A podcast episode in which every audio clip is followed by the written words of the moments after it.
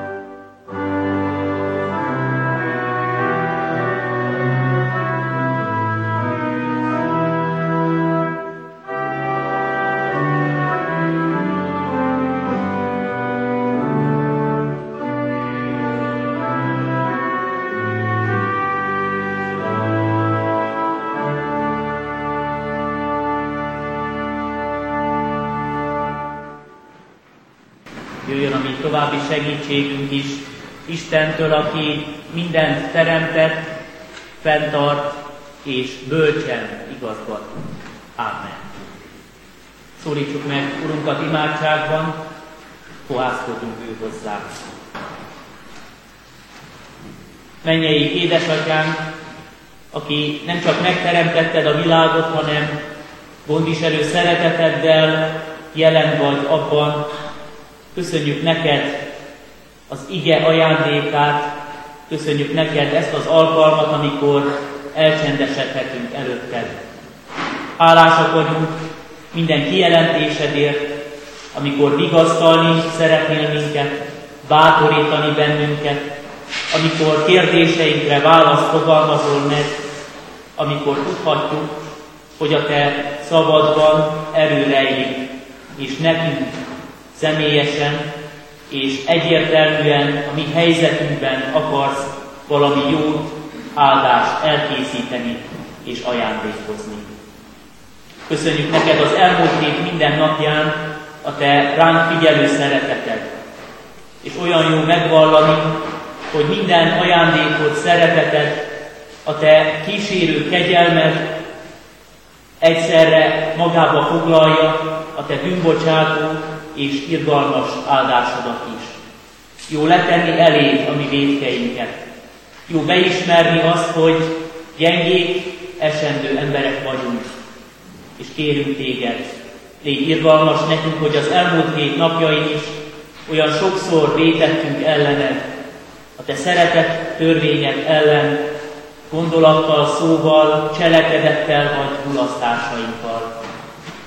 Most is helyezd a mi szívünkre mindazt, amit üzenni szeretnél, áld meg együttlétünket, szenteld meg szívünket és gondolatainkat. Amen. Kedves testvérek, Isten igéjét olvasom, református bibliaolvasó kalózunk szerint a mai napra kijelölt ige szakaszból, a bírák könyvéből a hetedik rész első nyolc versét. Korán reggel fölkelt Jerubbaál, azaz Gedeon, egész népével, és tábort ütött a Harót forrásánál. Mindjárt tábora viszont tőle északra volt, a Móre halomnál a völgyben. Akkor az Úr ezt mondta sok ez a nép, amely veled van. Nem adhatom a kezükbe mindjárt, különben még így fog dicsekedni Izrael velem szemben. Az én kezem szabadított meg engem. Most azért hirdest ki ezt a nép füle hallatára. Aki fél és retteg, az térjen vissza, távozzék a Gileál hegyéről. Erre visszatért a hadi népből 22 ezer ember, és csak 10 ezer maradt ott. Majd ezt mondta Gedeonnak az Úr, még ez a nép is sok. Vezesd le őket a vízhez, hadd tegyen próbára őket ott. Amelyikről azt mondom neked, hogy menjen veled, az menjen veled. De akiről azt mondom neked, hogy ne menjen veled, az ne menjen. Akkor levezette a népet a vízhez. Az úr pedig ezt mondta Gedeonnak. Mind azokat, akik nyelvükkel nyaldossák a vizet, ahogyan a kutya nyaldossa, áll is külön. Meg azokat is, akik letérdelmeznak. És azoknak a száma, akik kezüket a szájukhoz emelve szürcsöltek, 300 volt. A nép többi része letérdelve itta a vizet. Az Úr ezt mondta Gedeonnak, ezzel a 300 emberrel, akik szürcsöltek, szabadítlak meg benneteket, és adom a kezedbe mindjárt. A nép többi része pedig menjen haza. Akkor ez a nép magához vette az élelmet, és amazoknak a körtjeit, a többi Izraelből való férfit pedig elküldte mindenkit a maga sátrába, és csak a 300 férfi tartotta magánál. Mindjárt tábora alapjuk volt a síkságon. Isten tegye áldott az ő szent igéjét, áldja és szentelje meg az ige hallgatóit, befogadóit és megtartóit. Ámen. Gyülekezet foglalják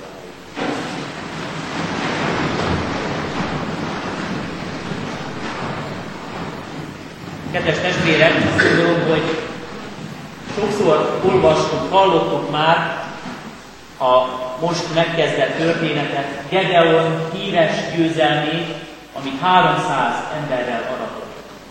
Ha valaki most először hallaná, vagy most először beszélhetne erről a történetről, ugyanúgy érezne, mint aki már sokszor hallja, olvassa, rengeteg kockázat, sok izgalom, sok furcsaság van ebben a történetben.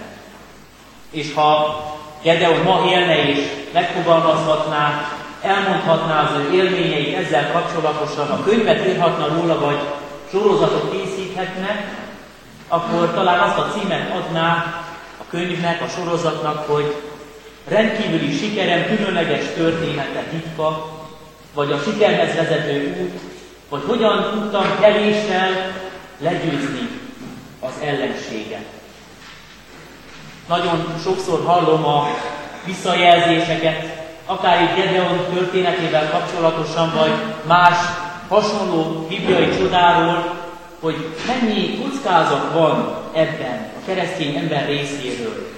Milyen merész és mégis sokszor milyen ijesztő, amit tesznek a hit emberei. Sokan fel is háborodnak, és azt mondják, hogy ez már vakmerőség, ez már túlzás, amit bevállal egy-egy ember, akár az igében, akár sokszor a bizonyságtételt hallanak a mindennapokban. Én azt gondolom, kedves testvérek, hogy nem egy olyan sémát, sablont látunk itt, amit nekünk szóról szóra végig kellene csinálnunk, hanem egy lelki mintát mutat be itt az Úristen. Itt egy bizonyságtételt olvassunk, egy megerősítést arról, hogy ha ott van Isten a mi életünkben, vagy fogalmazunk inkább úgy, ha mi behívjuk Istent az életünkben, akkor milyen rendkívüli módon tapasztalhatjuk meg a győzelmet, a sikert, milyen sokszor láthatjuk a csodát a hihetetlen helyzetekben. Tehát nem az ember hősiességét emeli ki és mutatja be az ige, hanem Isten nagyságát. Nemrég olvastam egy székely humorról szóló kis elbeszélést, hadd említsem itt meg, az ember nagyságával kapcsolatosan, Ugye a székely humor így fogalmaz, megkérdezik a szemben álló felek a háborúban, a székely csapat először, ti hányan vagytok, mi százan vagyunk veletek szemben. Mire jön a válasz, mi tízszer annyian, ezren. Jön a reakció a székely részéről, nagy gond van Józsi bácsi, bajban vagyunk, nem fogjuk tudni hová tenni azt a sok holttestet. Nyilván ez csak egy epizód, de nagyon sokszor van, én is így hasonlóképpen az ember úgy érzi, úgy láthatja, hogy az ő hatalma, az ő döntése, az ő ügyeskedése az, ami felülkerekedhet, akár még az ellenségen is, akár még a túlnyomó ellenségen, a többségen is. Aztán utána jön a csalódás, jön a kudarc, jön a belátás, jön a bukás. Ez egy elvi minta, amit itt olvasunk. A háttérben a lelki folyamatokat is számba kell venni. Tudatosítani kell azt, hogy miért került ebbe a helyzetbe, például ott és akkor a nép.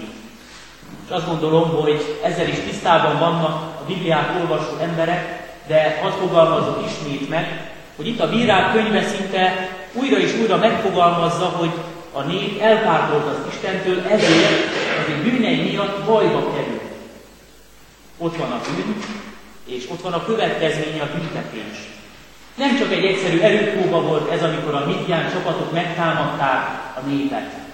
Valójában hosszú folyamat részeként újra és újra megjelentek, kifosztották őket, lelkileg és fizikailag is gyötörték a népet, újra és újra ott voltak, mint egy tövis az életükben, és mint egy büntetésként az ő Istentől elpártolt hitetlen életükre reagálva. És aztán látjuk azt is, hogy a nép belátja a bűnét, megtér. Nem csak az jelenik meg a történetben, hogy Isten engedi a bűnt kiteljesedni, és ott van a büntetés is, hanem az Isten irgalma és szeretete is ott van ebben a történetben. Megfogalmazhatjuk, hogy baj van. Itt van az ellenség, számos sereggel, legalább 130 ezer embert számoltak össze az utolsó jelentésekig, és mégsem kell aggódnia már Gedeonnak és csapatának, mert nem csak azt tudják, hogy miért jutottak oda, és nem csak azt tudják, hogy mennyi az ellenség száma, hanem azt is tudják, hogy az Isten már az ő bűnbánatukra reagálva bűnbocsánatot hirdetett, és ígérte a segítségét. Ezért nem reménytelen a helyzet. Ezért nem kilátástalan ennek a küzdelemnek a vége. Mert Ha csak racionálisan gondolkodnánk, és csupán az emberi erőforrásokat vennénk számításba, akkor nem lenne esélye Gedeonnak és csapatának.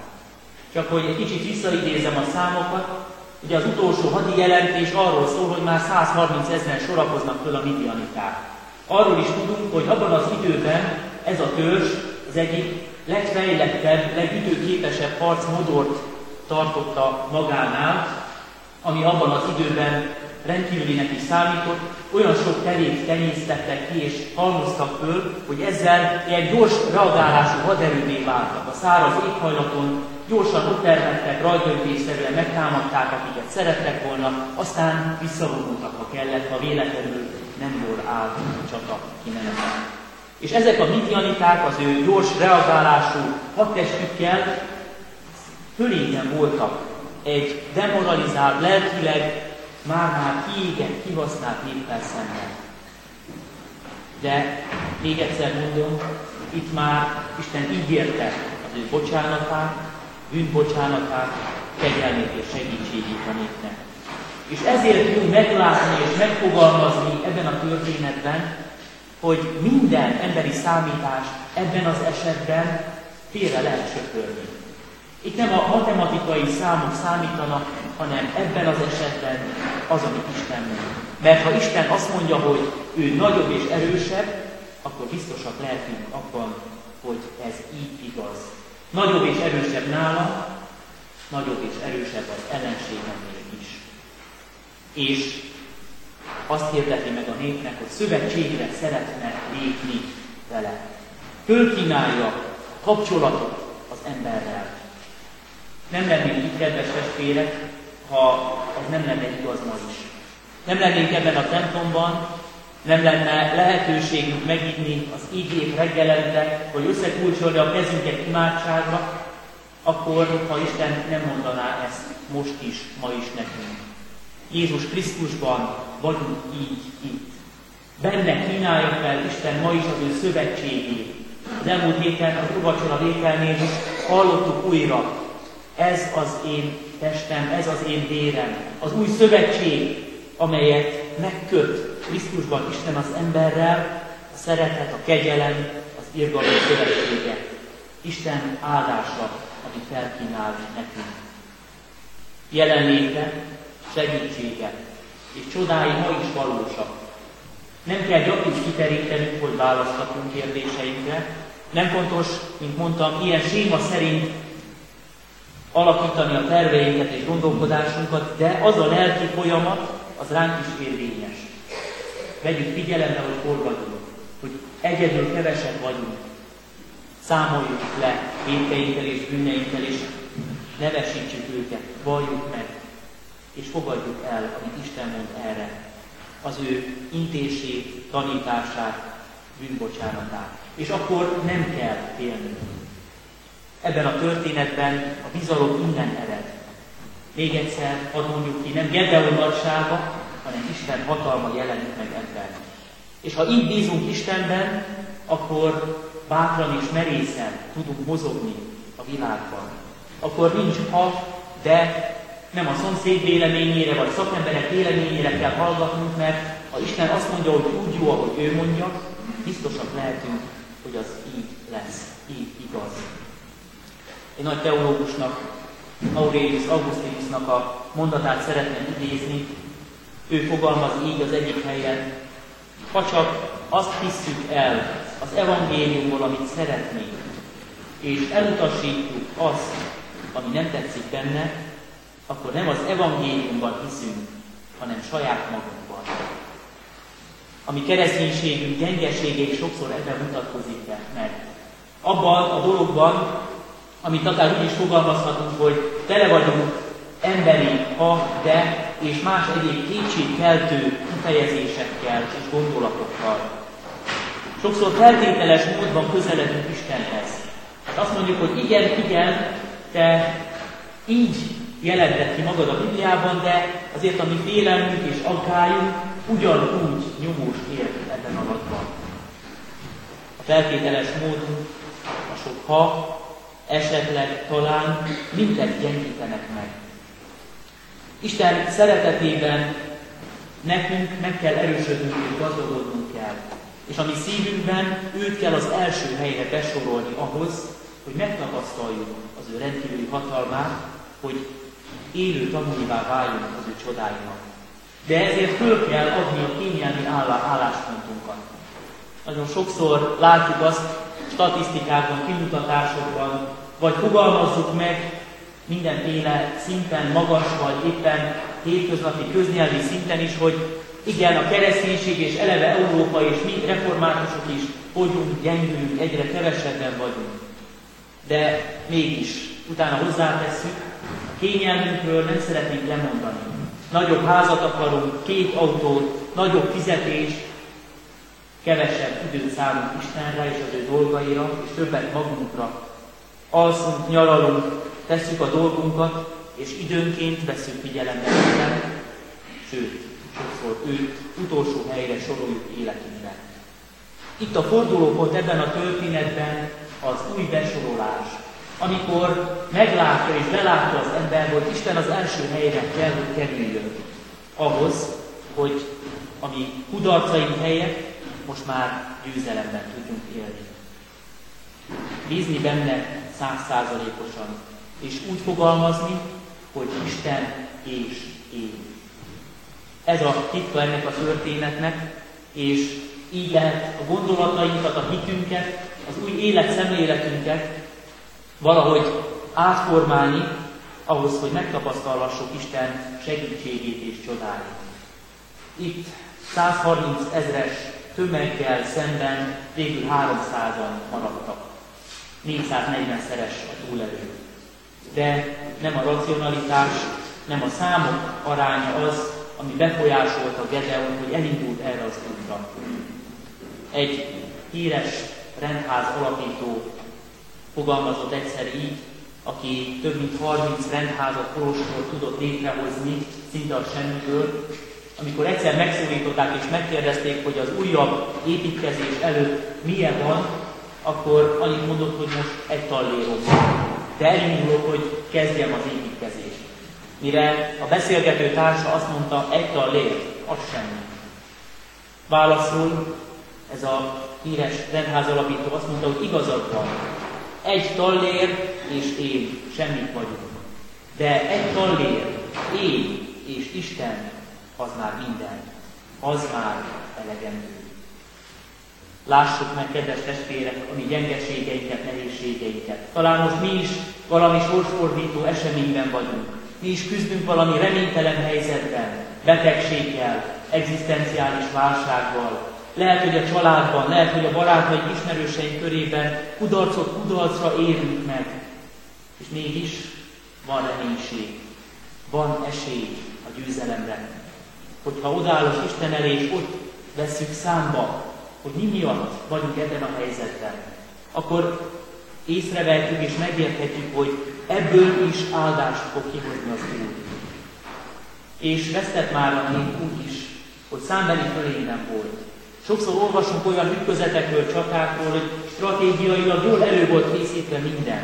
Sikeres, siker esélyes volt az egész. Csak éppen az Isten hagyták ki a történetből, az életükből és ezért lett a vége. Olyan sokszor idézzük, és jó most is megfogalmazni a Heidelbergi KT szavaival, az, hogy Isten egyetlen hajszát sem enged úgy leesni a mi fejünkről, hogy az ne a mi üdvösségünket szolgálná, mert ez az ő akarata és terve.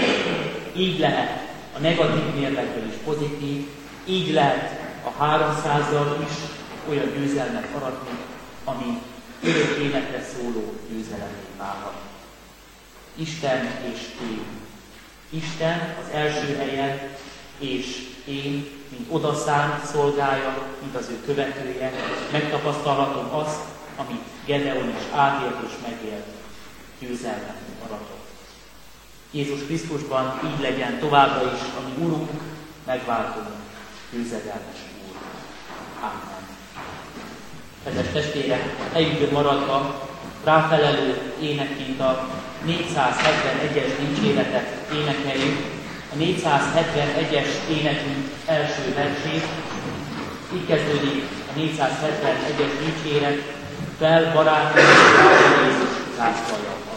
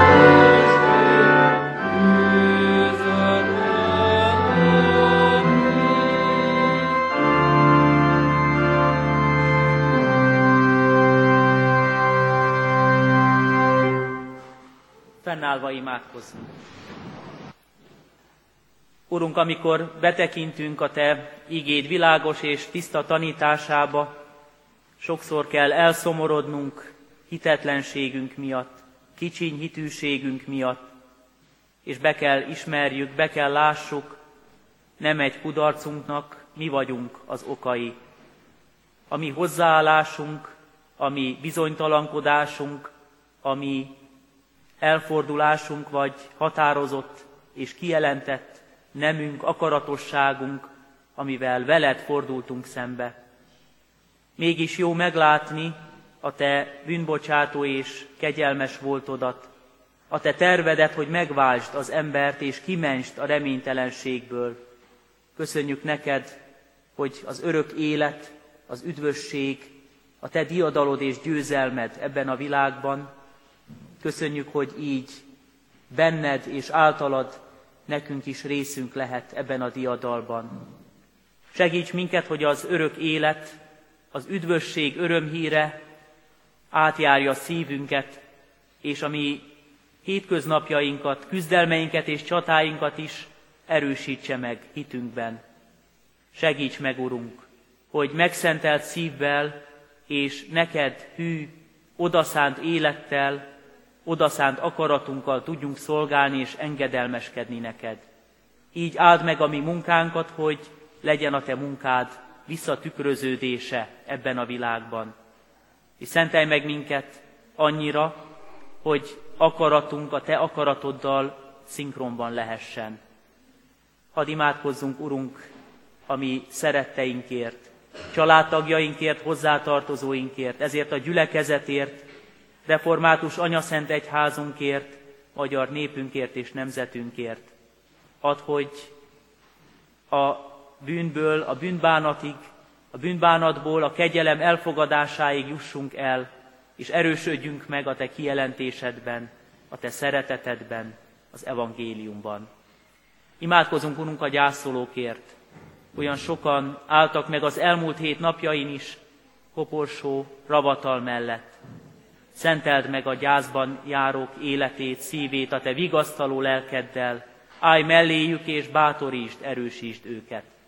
És imádkozunk a betegekért, kórházban vagy otthon fekvőkért, az elesettekért, gyengékért, akik most úgy érzik, hatalmas ellenséggel, nagy nehézséggel néznek szembe. Urunk, akik téged keresnek és megszólítanak, állj melléjük, bátorítsd őket kijelentésed és lelked által. Hallgass meg imádságunkat, szenteld meg szívünket, áld meg életünket. Jézus Krisztus, ami Urunk által. Amen. Mi, atyánk, aki a mennyekben vagy, szenteltessék meg a te neved, jöjjön el a te országod, legyen meg a Te akaratod, amint a mennyben, úgy a földön is. Mindennapi kenyerünket add meg nékünk ma, és bocsásd meg védkeinket, miképpen mi is megbocsátunk az ellenünk védkezőknek, és ne vigy minket kísértésbe, de szabadíts meg a gonosztól, mert Tiéd az ország, a hatalom és a dicsőség mind örökké. Amen. Hirdetem a testvéreknek az adakozás lehetőségét, mint a mi hálaadásunk része is. Fogadjuk és kérjük Isten áldását. Istennek népe áldjon meg téged, az Úr és őrizzen meg téged. Világosítsa meg az Úr az ő orcáját rajtad, és könyörüljön rajtad. Fordítsa az Úr az ő orcáját tereád, és adjon békességet néked. Amen. Záró dicséretünket, a 393. énekünket énekeljük, a 393-as dicséretünket, amely itt kezdődik, ne csüggedj el, kicsiny sereg, ha rád zúdul vad ellened. thank you